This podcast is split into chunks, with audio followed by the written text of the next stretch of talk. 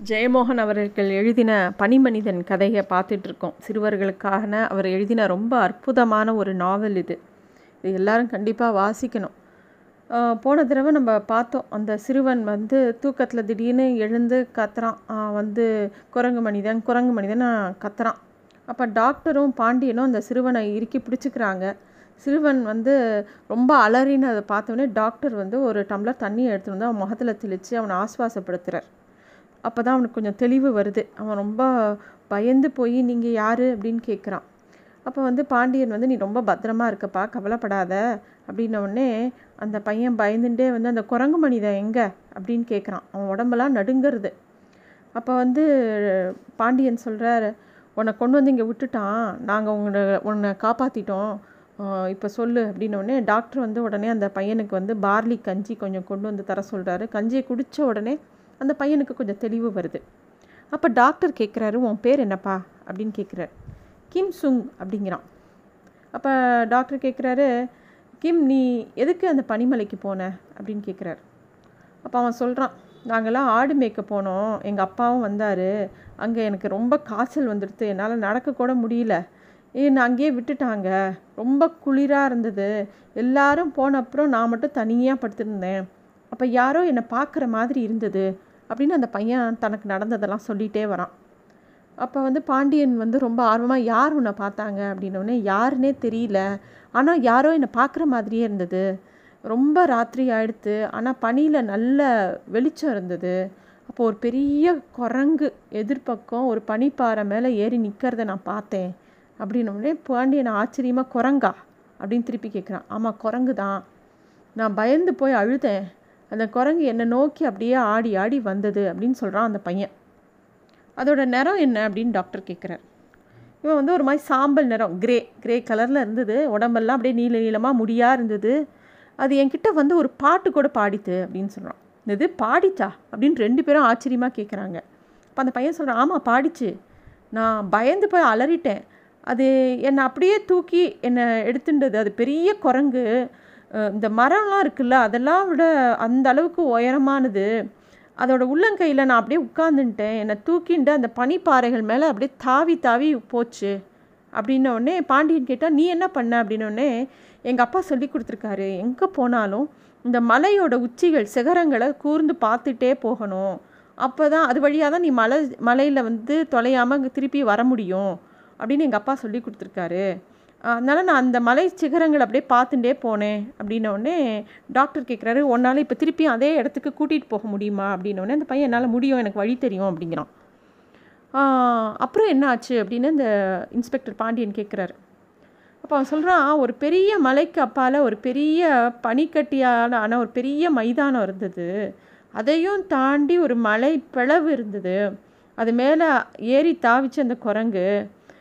திருப்பியும் நிறைய ரெண்டு மலை இருந்தது. அது ஒரு வாசல் மாதிரி இருந்தது அந்த மலையை பார்க்கும்போது. குரங்கு என்னை அப்படியே அதுக்குள்ளே எடுத்துன்னு போனது.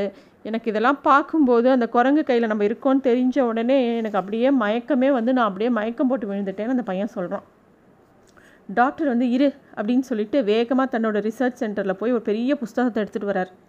அதில் வந்து எட்டு படம் இருக்குது முதல் படம் வந்து ஒரு மனுஷ குரங்கோட படம். எட்டாவது படம் வந்து ஒரு சாதாரண மனுஷனோட படம். நடுவே ஆறு விதமான குரங்கு மனிதர்களோட படம் இருக்குது அதை வந்து கிம் கிட்ட காட்டுறாரு. அவர் சொல்கிறாரு கிம் இந்த படத்தில் இருக்கிற குரங்கு மனிதர்களில் பாரு இதில் நீ பார்த்த அந்த குரங்கு எதை மாதிரி இருந்தது? அப்படின்னு கேட்குறார் இந்த கிம் வந்து அந்த படத்தை எல்லாம் பார்க்குறான் பார்த்துட்டு அவன் சொல்கிறான் இதில் எது மாதிரியும் இல்லை. அப்படின்னு சொல்லிட்டு அப்புறமா கொஞ்ச நேரம் யோசிச்சுட்டு அந்த படத்தில் இருக்கக்கூடிய ரெண்டாவதாக இருக்கக்கூடிய ஒரு படத்தை காமிச்சு கிட்டத்தட்ட இதே மாதிரி தான் இருந்தது. அப்படின்னு அவன் காமிச்சிட்டு சொல்கிறான் ஆனால் அதோட கை இன்னும் நீளமாக இருந்தது கால் குட்டையாக இருந்தது அப்படின்னு அவன் சொல்கிறான் பாண்டியன் அந்த படத்தை எடுத்து பார்க்குறாரு. அது கீழே வந்து ஹோமோ எரக்டஸ் அப்படின்னு எழுதப்பட்டிருந்தது. அப்போ வந்து டாக்டர் வந்து சரி நீ தூங்குப்பா. கிம் நீ தூங்கு. உனக்கு உடம்புலாம் சரியாக போனப்புறம் நம்ம அந்த பனிமலைக்கு போகலாம் அங்கே நம்ம அந்த குரங்கு மனிதனை திருப்பியும் எங்கே இருக்கான்னு பார்த்து சந்திக்கலாம். அப்படின்னு டாக்டர் சொல்கிறாரு கிம்மும் தலையை அசிச்சுட்டு பேசாமல் படுத்துக்கிறான்.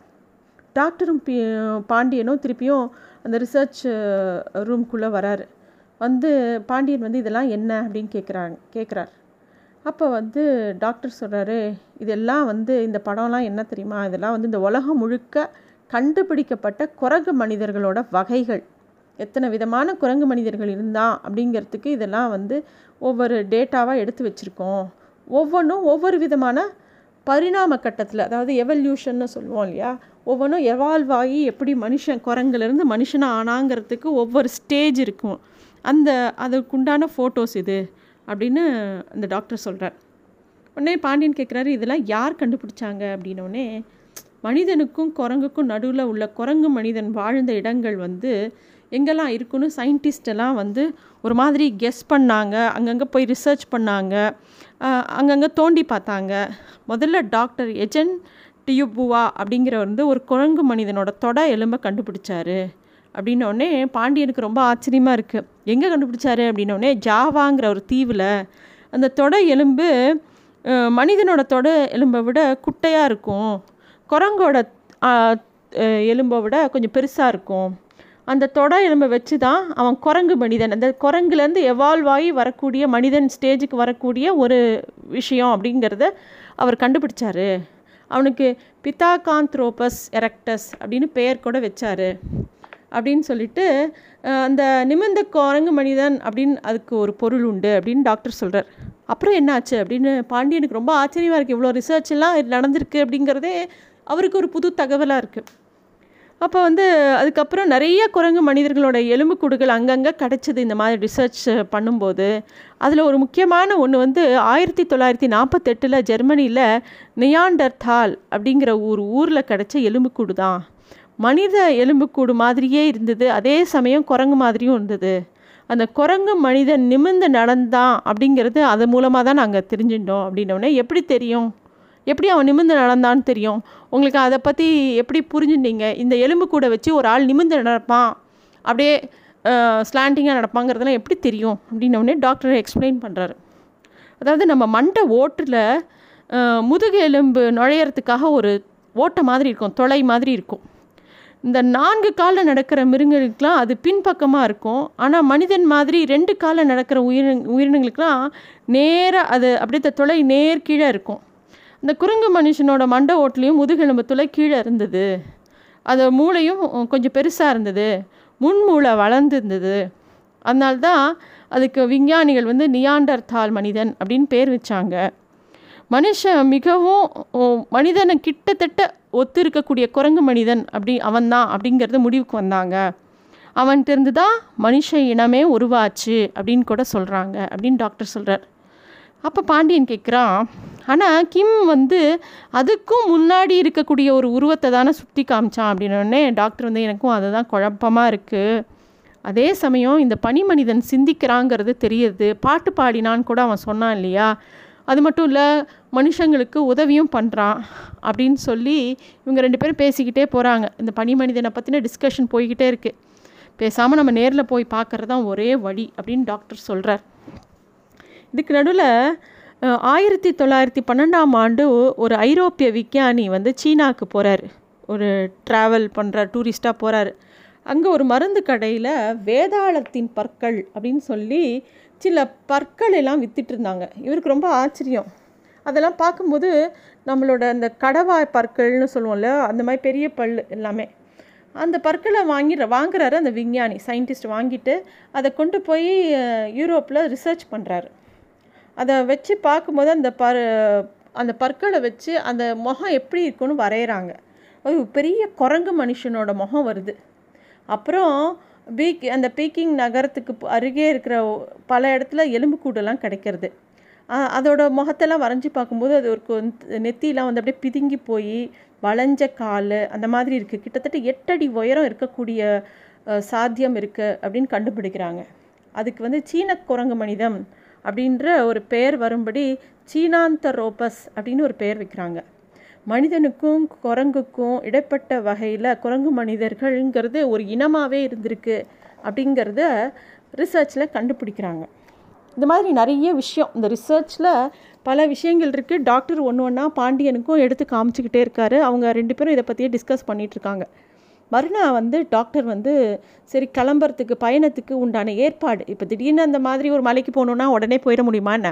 அதுக்கு என்னெல்லாம் பண்ணணும் அப்படின்னு பிளான் பண்ணுறாரு முதல்ல எந்த திசையை நோக்கி நம்ம போகணும் அப்படின்னு அவர் யோசிக்கிறார்.